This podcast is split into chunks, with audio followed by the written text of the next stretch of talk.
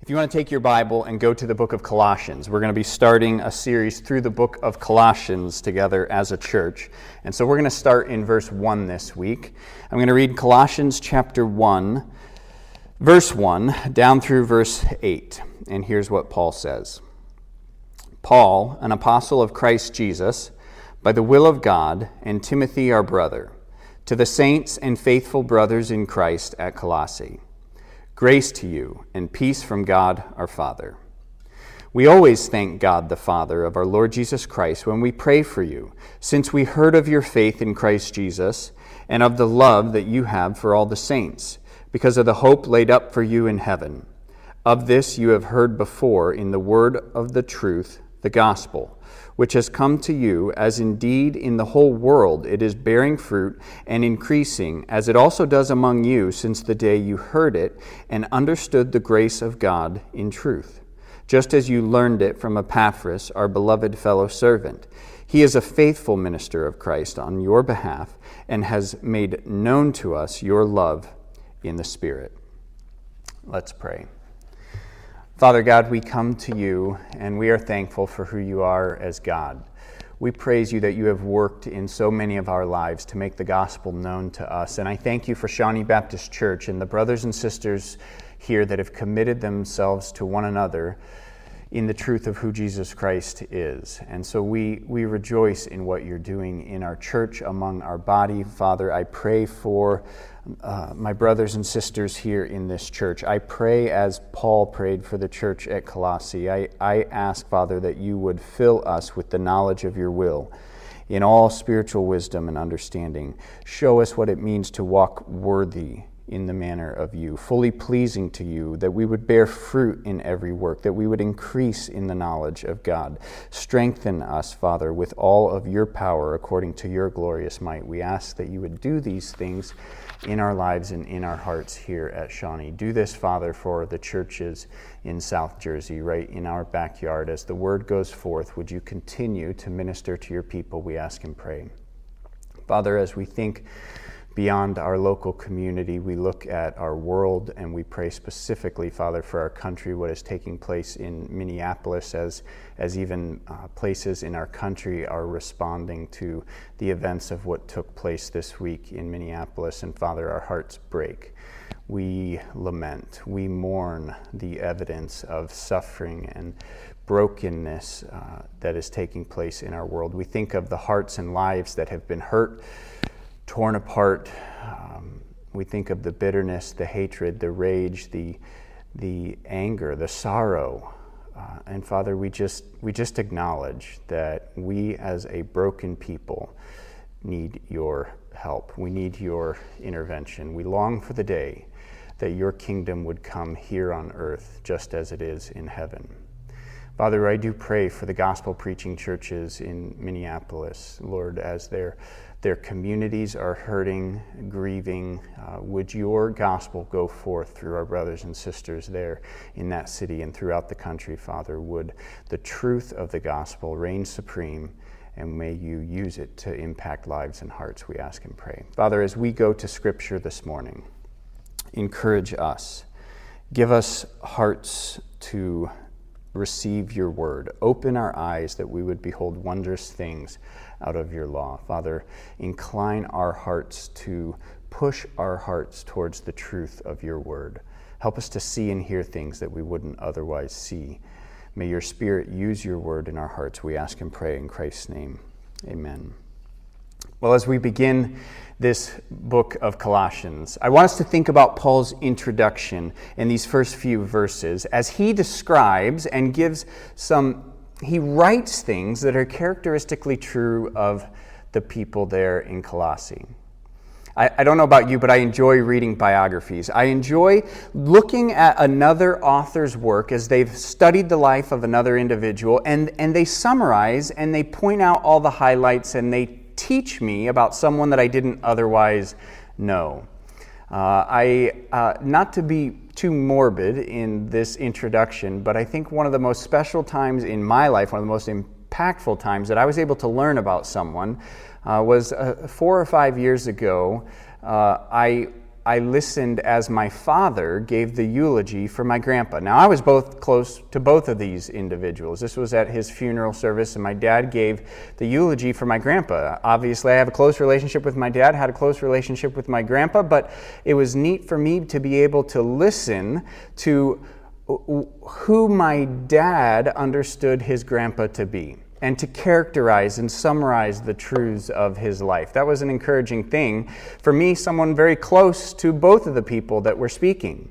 Well, that's, that's far from the case that we get in this book. Here, Paul, it's not a eulogy, but Paul describes the church at Colossae, and yet Paul had never met the church at Colossae. He had never been there. He was a stranger trying to introduce himself, and he, he tells the church what he knows about them. He summarizes some things that were true in their lives. So, if that were to happen to you, if someone who had never met you, but had only heard about you, was to describe your life. What would they say about you? Perhaps a little more closer to the analogy here, what would someone say about Shawnee Baptist Church? If someone was to summarize what is true of us as a people, what would they say? How would they describe us? During this time of quarantine in particular, what would someone say about Shawnee Baptist Church? I want us to think about these things and see what Paul had to say to the church at Colossae, and I think there will be some, uh, some important truths that, that we can rejoice at things that were true at the church at Colossae, and let's pray as a people that God would make these things true of us here at Shawnee Baptist Church as well. In the first two verses, Paul gives his introduction to the book, his introduction to the book, and they're very typical of uh, an introduction by Paul. We're not going to spend a lot of time in the first two verses, but Paul is apparently with Timothy, and he writes to the brothers and sisters who are in Christ at Colossae. There's a group of Christians who have gathered there in Colossae, and Paul wants to encourage them, and he gives them his standard greeting of grace and peace from God the Father. Now, Paul had never been to the church at Colossae. Colossae as a town was about 100 miles inland from Ephesus. So Ephesus would have been on the coast. And apparently, you, you even see a little bit more of this in verses 7 and 8, where Epaphras apparently ministered to the people there at Colossae as, as um, as we study the details and as commentators and theologians try to dig into what was taking place, we know that Paul spent three years in Ephesus, and it was likely during that time that Ephesus comes in, excuse me, that Epaphras comes into contact with Paul. Converted there and sent back by Paul back to his hometown, probably. And so Epaphras probably planted the church and pastored there in Colossae. Now, Colossae itself was not an up and coming town. It was not a booming metropolis, and it didn't have the importance that Ephesus did at the time of writing. But it was in the Lycus Valley. It was very close to two other towns that were probably bigger than, uh, than Colossae, but they, they also had churches there, Hierapolis and also Laodicea, these, two, these three towns there in the Lycus Valley, and Paul has instructions for them. In fact, he wants this book read to one of the other towns. You will find that later in the end of the book. They were supposed to swap letters and re- read them. Here, Epaphras has probably come into contact with Paul. He's reported back things that is taking place at the church. And so Paul wants to write and encourage them, though he's never met them. Here's what he wants them to know. And he says it in verse 3 We always thank God the Father of our Lord Jesus Christ when we pray for you. Paul has these warm instructions. He has these warm, this warm greeting. He wants the church to know that he's always praying for them. And why? He, he's thankful to God for them. And I think it's interesting to note the way that he does that. He doesn't thank the church.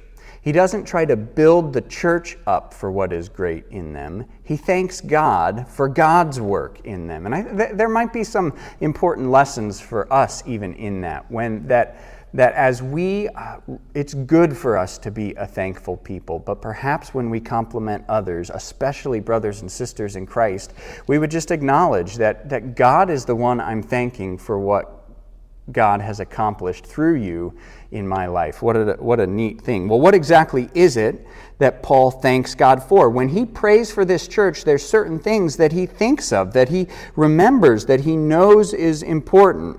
Uh, and he says this When we pray for you, since we heard of your faith in Christ Jesus and of the love that you have for all the saints, because of the hope laid up for you in heaven.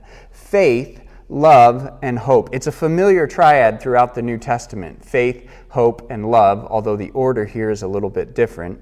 And, and, Paul notes this in the church at Colossae. And he says, when we think of your faith in Christ Jesus, when we think of your love for the saints, and all of this comes from the, lo- the hope that you have in heaven, Paul rejoices. He gives thanks to God that this has happened because Paul, though he's never met them, he's heard that this is true in their life. There are people of faith, love, and hope, and that report has made its way back to Paul through the person and work of Epaphras. Now, we're going to try to dig into those three verses, but I want you to see where did it come from and how was it that God uh, accomplished this in the church at Colossae, and why did Paul hear about it?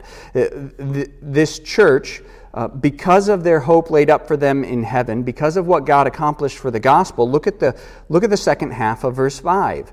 Of this, what he has just said, of this you have heard before in the word of the truth the gospel. So, so they, this church already knew about the gospel, and this is what it accomplished in their lives, which came to them, verse 6, which has come to you as indeed the whole world it is bearing fruit and increasing, as it also does among you, since the day you heard it and understood the grace of God in truth, just as you learned it from Epaphras, our beloved fellow servant. He's a faithful minister of Christ on your behalf, and he has made known to us your love in the Spirit. Epaphras has come back, and he's told Paul, listen, here's what God is doing in this church. The, this group of people, they love in the Spirit, and Paul is reminding them that all of this was accomplished in their lives through the word of truth, the gospel.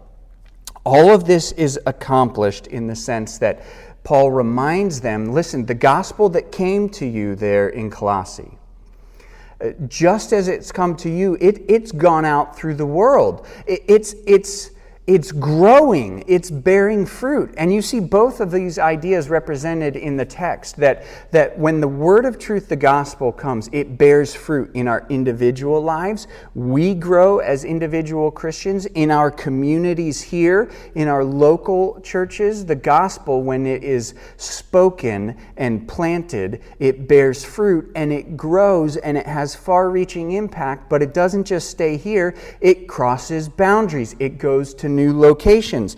This is encouraging to us as we stop and think about and apply it even to our own lives. Realize that the gospel in the New Testament is the same gospel that's at work in our churches here in Shamong in 2020. So, so right after, in the, in the early first few decades of the church, the gospel wasn't just limited to one area. It crossed economic boundaries. It crossed geographical boundaries. It crossed ethnic boundaries. And, and um, the gospel grew. The gospel bore fruit. It, it saw results and purposes. And so for us and our ministries today in 2020, let's be mindful of the fact that the word of the gospel, the word of truth that has been given to us, is a gospel message that is for all people. It crosses boundaries. It's not just for us. In our ministries here at Shawnee Baptist Church, as we think about this, don't think of a, a, a desire for Shawnee Baptist Church to grow. Our church is not what we want growing. The gospel is what we want growing. Our church is a group of people who have committed itself to the gospel. It ought to bear fruit both in our lives and in our community and throughout the world, and we want to see that gospel message spread. As we do that and as we're increasingly faithful, we will continue to see that, the, that then that's a message that crosses economic boundaries, it crosses social boundaries, it crosses ethnic boundaries. That we will reach and minister to people who may not look like us, who may be different than us. And our desire is not to build a church of just one unified, look-alike people. No, our desire is to minister the gospel, whoever God has placed in our backyard, and to everyone that God has placed in our backyard, seeing that it's a message that bears fruit and it grows. So let's, let's be a prayerful people that God would accomplish those things in and through our lives and realize that that's such true for our ministries. We're not desiring to see Shawnee Baptist Church grow, we're desiring to see Christ's universal church through the gospel grow. We, we want to see the gospel spread and bear fruit in our lives. This is what took place at Colossae. Epaphras brought it to them. He, he sent the message back to Paul, and, and Paul became encouraged at, at, what every, at what happened in and through the message of the gospel. So, how did all of this happen? Here's where we want to dig into verses 4 and 5 and understand what, what did the gospel produce in their lives and what did it look like? Look, look with me again. When Paul prays for them, he says three things that he notes.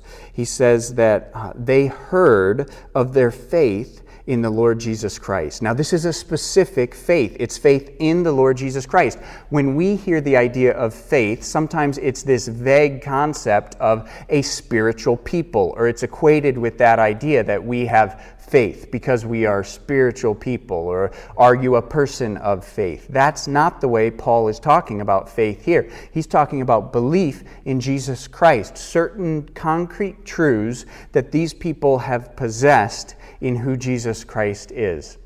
And so we too are a people who pass on a faith as recorded for us in scriptures, and that we would be a people of faith in the biblical sense, in these confessed truths that we are uniting ourselves to around the person of who Jesus Christ is. But secondly, it's not just the faith that they have in Christ Jesus. Paul also notes that they have love for all the saints.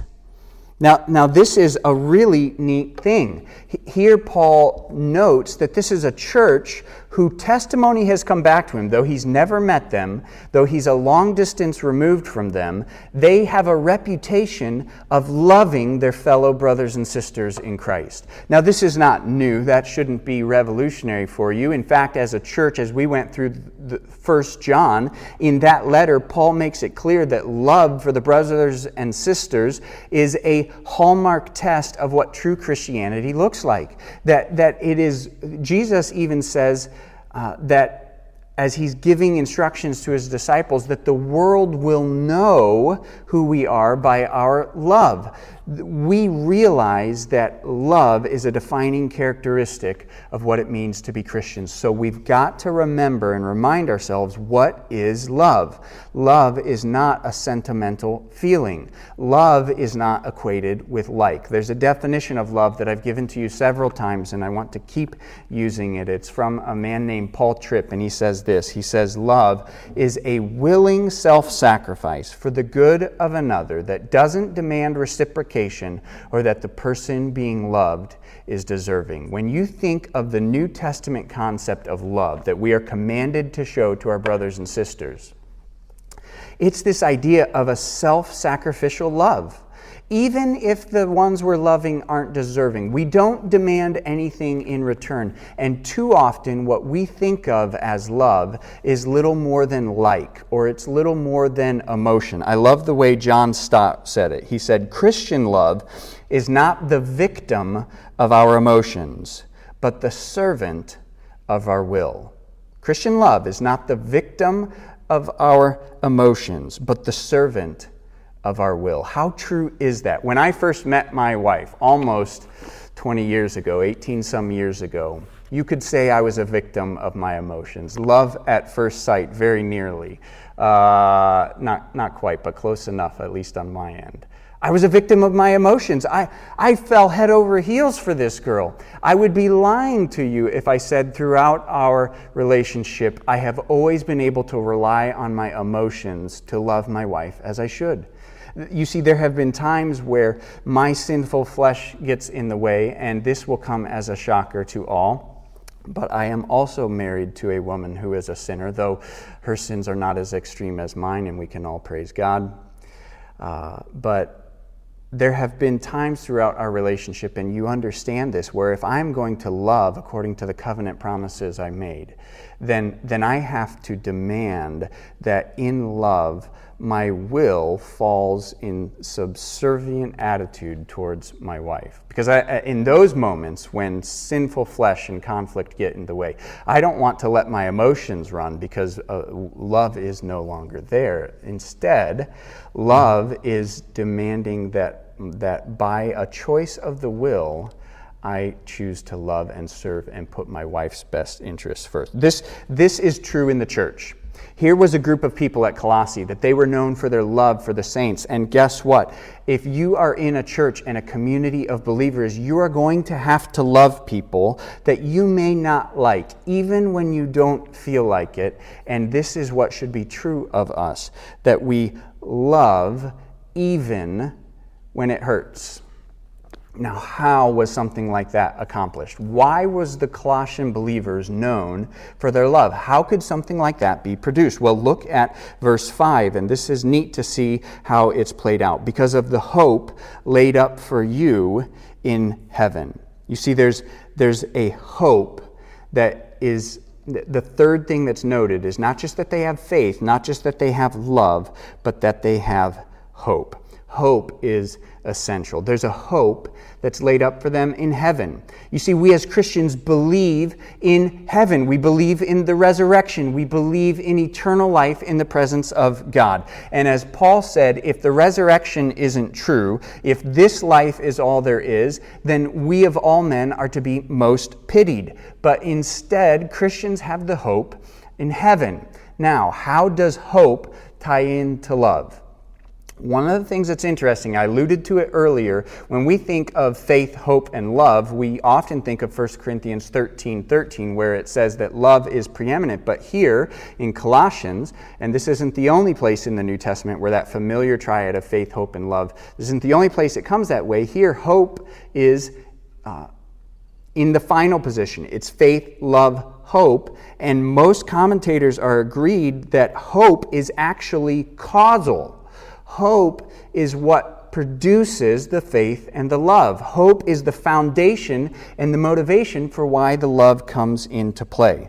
Uh, the NIV, if you're reading from that translation, actually translates verse 5 and it tries to help you understand it. And it says, The faith and love that spring from the hope stored up for you in heaven. So the idea here is this Paul hears about the church at Colossae. They have faith in the Lord Jesus Christ, they have love for the saints, and both of those things come from the hope that's laid up for them in heaven. We have an assurance of hope that is for us in heaven. One of the reasons we have a difficult time understanding hope as we should is because we think of hope in the way that our culture uses the word. We think of it as a wishful possibility. I hope the weather is nice tomorrow. But that's not the way the New Testament talks about hope. According to the New Testament, hope is the confident expectation that God will fulfill his promises. In the New Testament idea of hope, this is a bedrock promise that we can take to the bank, and the hope that's stored up for gospel Christians in heaven is eternal life with Jesus Christ our Lord. So let's start applying this to our lives. Do you, are you hoping in heaven?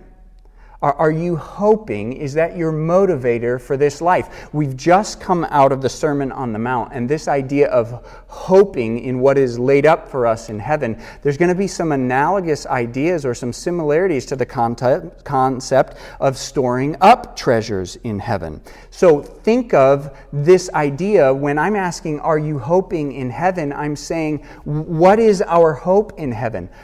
To be in heaven and to have this hope in heaven is this idea of being in the presence of God. It's freedom from sin, eternity face to face with Jesus? Does that excite you? Is that where your confidence is? I'm not talking about lesser concepts of heaven. Some Christians, when they think of heaven, the first thing they think of is being reunited with a loved one or, or streets of gold. These things are not wrong, and the and the Bible even uses them as positive things about heaven, but that's not the essence of our hope. And so, certainly, not only will lesser hopes in heaven fail, but if our hopes are set on this earth, then they will fail. And too often, we aren't storing up treasures in heaven, but we, we've got our hopes, our idea of where fulfillment is going to come, our confident expectations, what we long for, what we desire, we put them here on this earth. But our hope is not found in money, it's not found in power, it's not found in prestige, it's not advancement, it's not looks, it's not health, it's not sex. It's not relationships. It's not reputation. It's not the American dreams. These hopes cannot satisfy. You see, Christians are people who have set their hopes in what is coming for them in heaven the presence of God and the freedom from sin. And we long for it, we wait for it. Let me see if I can illustrate it with something that John Piper said as he was teaching on this, and it, it resonated with me. So, if I can paraphrase what he said, he, he, he said, let me, let me give you some new vocabulary for what it means to hope for what's awaiting for us in heaven. Here's the old vocabulary that you and I are used to. The old vocabulary, and this is good, it's this. If you want salvation, repent of your sins and place your faith in the Lord Jesus Christ's finished work on the cross for the forgiveness of your sins. That's repentance and faith. Salvation comes through repentance and faith and that's the truth of the gospel. That's a great message. Just because it's old vocabulary, I'm not saying it's bad. I'm going to preach it by God's grace. This is something I want to proclaim until I die. That is good language. Let me give you some new vocabulary that will help you understand this as well. If you want to obtain eternal life in heaven, let go of whatever earthly hopes. That's repentance. Let go of fame, power, wealth, relationships, your own individual performance. Let go of those hopes and set your hopes eternally on Jesus Christ and His gospel. That's faith. You see, we as Christians, converted individuals, are those who have repented of old, former, lesser hopes, and they've set their hopes and trusts all entirely on Jesus Christ. So, so do you see this? This is the way that hope motivates people then to love the saints. If you have your hopes set on this earth, you will find it very difficult to turn the other cheek, to respond kindly when sinned against, to bite your tongue when someone is gossiping about you. Why?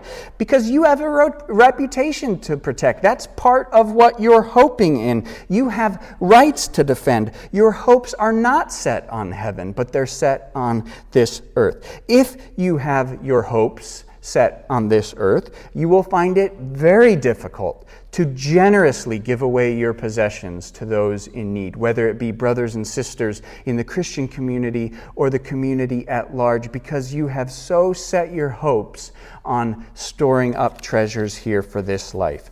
If you have your hopes set on this earth, then you will increasingly struggle in the war with fleshly desires, trying to gain the pleasures of this world, uh, because this world is what you're hoping in. And part of that struggle with sin is having hopes set on the pleasures of this world. For me, as a pastor of Shawnee Baptist Church, for the elders of Shawnee Baptist Church, if we have our hopes set on this world, we might too quickly desire to see the growth and the spread and the fame of Shawnee Baptist Church rather than loving and desiring the growth and spread of Christ's gospel. That's what we ought to desire to see lives transformed, not to see buildings full, not to see brands built, but just to see the gospel go forward. Oh, that we would be a people, that I would be a pastor whose hopes are set in heaven. This is what is true of us. This is what should be true of us. What a neat thing that Paul was able to say it uh, in summary at, at, the church at Colossae. As he describes the character as it's been reported to them, what a neat thing that this was true of their church. Now, let's seek to apply this in a couple of ways in our lives, even as we think about Shawnee Baptist Church, as we think about our individual lives here in South Jersey in 2020, especially during this time of quarantine. As we're in the middle of this pandemic, what does it mean to both love and to have hope as we should? Let's think about it in particular to the crisis that we're in as a people. First, let me ask you this Where is your hope? What are you hoping in? Our hope is in Jesus. Our hope is in heaven.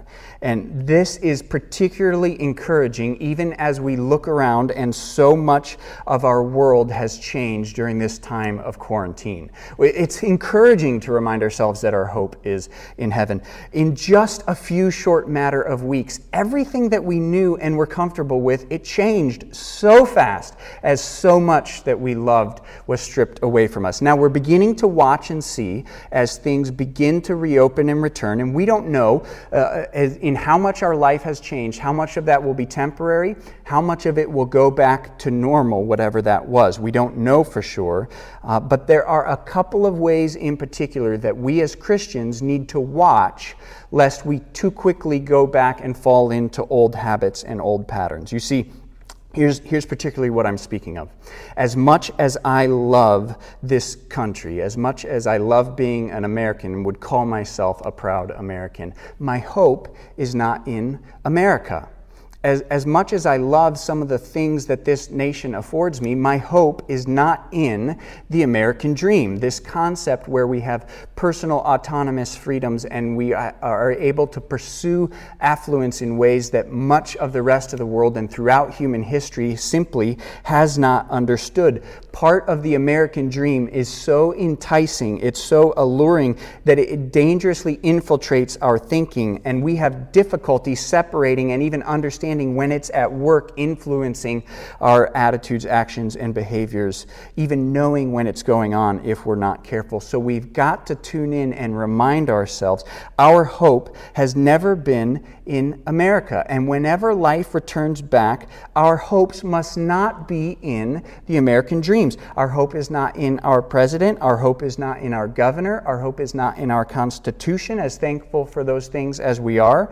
Our hope is not in our bank accounts. Our hope is not in our health, though we are thankful when those things are healthy as well, and they very well may be the evidence of God's blessings in our life, though they are not a guarantee that that is the case. It's not where our hopes lie. Our hopes are squarely in heaven and in the person of Jesus Christ. That's the only hope that is going to bring satisfaction uh, on an eternal, soul satisfying sense. That's where our hope should be set. set.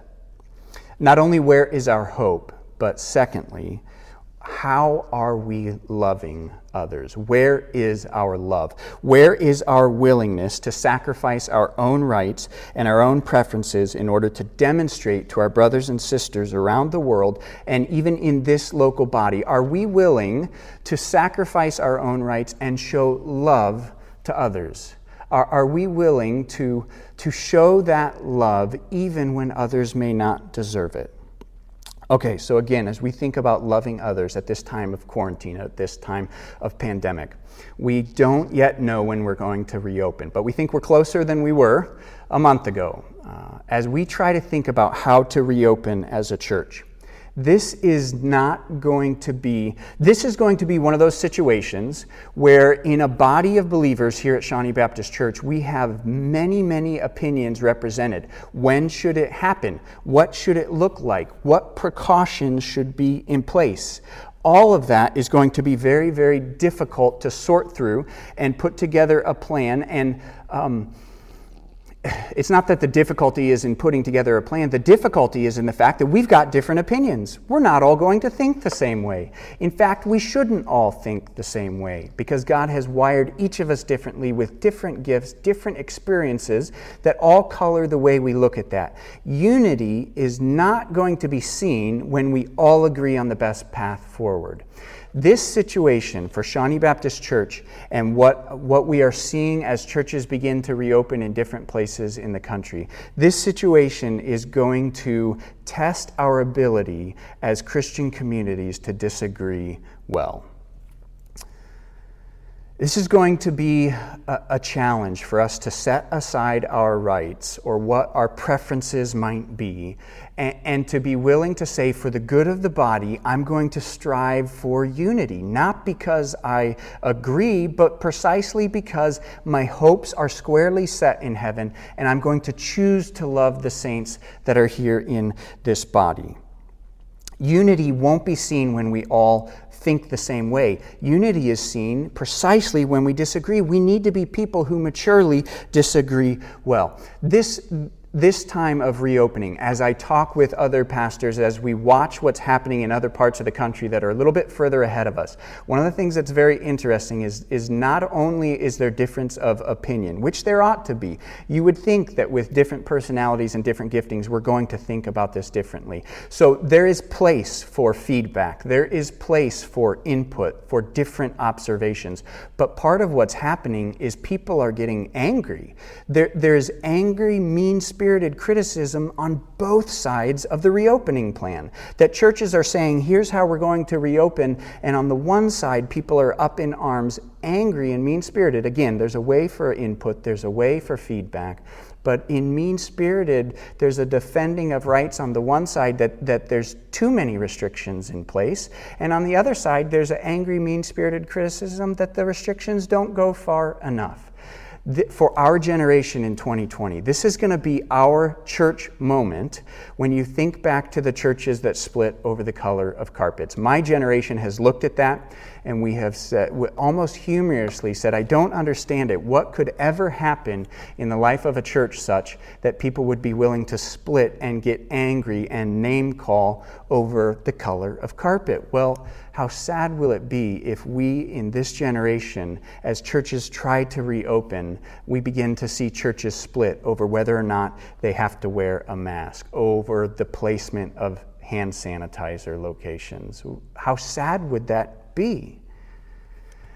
And so, we as a people, what do we want to be known for? If someone were writing a biography of Shawnee Baptist Church in almost June of 2020, will they say, Here's a people who have their sights so set on heaven that it causes them to willingly, self sacrificially, even when others don't deserve it, they love the saints? Or will they say, There's a people who fought for their own rights and preferences? They disagreed and couldn't see the good in their brothers and sisters who thought differently of the other side. Oh, let that not be true of us as a church. Let us be known as people who are so in love with Jesus. We have our hopes so squarely set on the hope that's available to us in heaven, on the hope that's stored up for us as Christians in heaven, that we, we realize what things are eternal. We realize how to uh, lovingly show Christ to those that we might differ with. We show we realize the importance of our faith in the Lord Jesus Christ. May these things be true of us so that when we as when when we think of one another in the body of Christ, make this your prayer. Pray that God would so work in our hearts that our faith in the Lord Jesus Christ is built up, that our ability to show love to the saints here in this church is increased, and that that would be fueled by an ever growing hope of what is in store for us in heaven.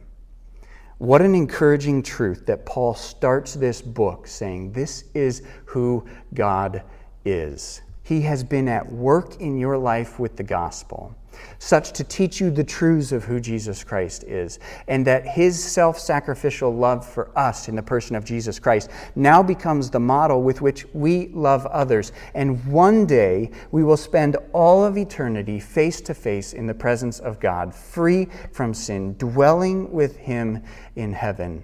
And that's who our God is. There was a group of believers in Colossae some almost 2,000 years ago who were characterized by this, these truths. May this be true of us, even as we go through the next days and weeks and months. May God grow these realities in our lives. Father, we come to you And we pray that you would work in our hearts and lives, that we would be a people who are so built up in our faith of who Jesus Christ is, that we love the brothers and sisters here in this church and throughout the Christian community, that we seek to spread the gospel, as, that it would grow not just in our individual lives and in our church, but in our community. May all of this be fueled by our hope in heaven. Father, set our hearts and affections on things above and not on this earth. We ask and pray in Christ's name. Amen.